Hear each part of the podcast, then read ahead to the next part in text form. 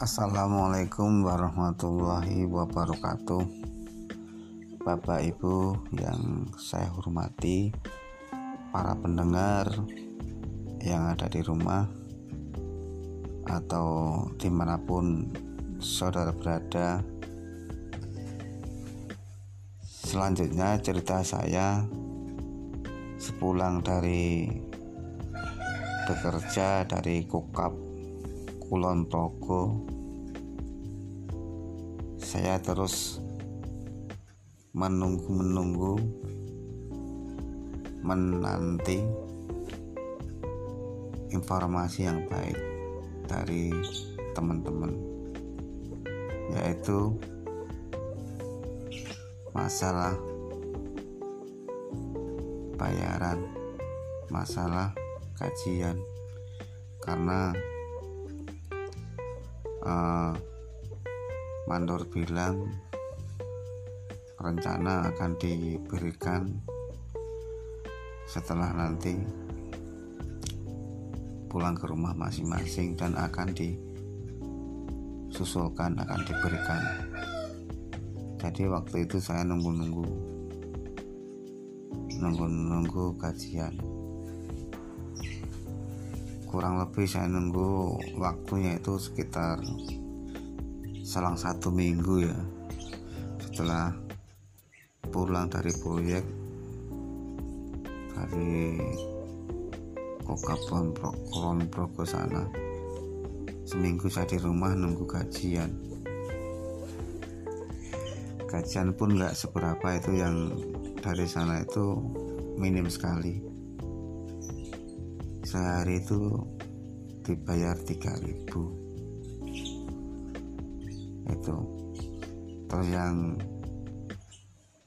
dari pagi sampai pagi lagi 24 jam ngecor itu hanya dibayar 5000 itu. Waktu itu tuh hanya dibayar 5000 itu yang saya pernah saya alami.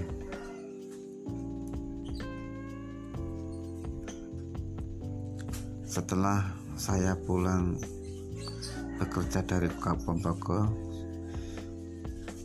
sambil nunggu kajian sambil nunggu kabar baik saya istirahat satu minggu di rumah sambil nunggu kajian.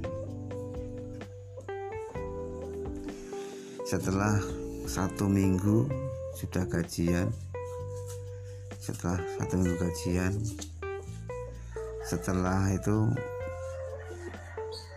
belum ada pekerjaan lain, belum ada informasi pekerjaan proyek lain.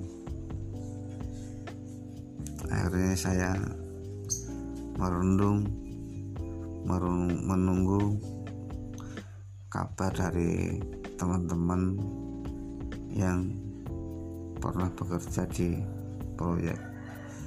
Barangkali ada yang ngajak lagi barangkali ada informasi lagi.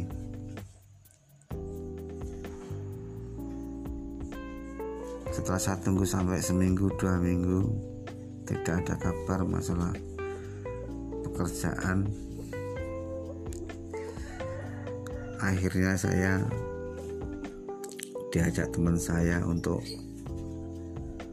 bekerja sebagai buruh tenaga becak. Itu dari teman saya setelah saya nganggur selama dua minggu saya diajak untuk menjadi buruh sebagai tukang becak. Adapun tempat untuk sewa becak itu di daerah dulu daerah kalau nggak salah itu daerah itu yang daerah pasar telo itu dulu daerah tempat pasar telo itu dalam mana itu? Itu sangat lama sekali. Jadi saya ambil becak di situ. Pada waktu itu sewa becak itu cuma 500 500 perak dulu waktu itu. Waktu sewa becak. Oh itu di daerah Karangajen daerah Karangajen itu saya mencoba sewa becak itu di daerah Karangajen sewanya 500 per hari. Itu yang saya, saya lakukan setelah nganggur selama dua minggu di rumah.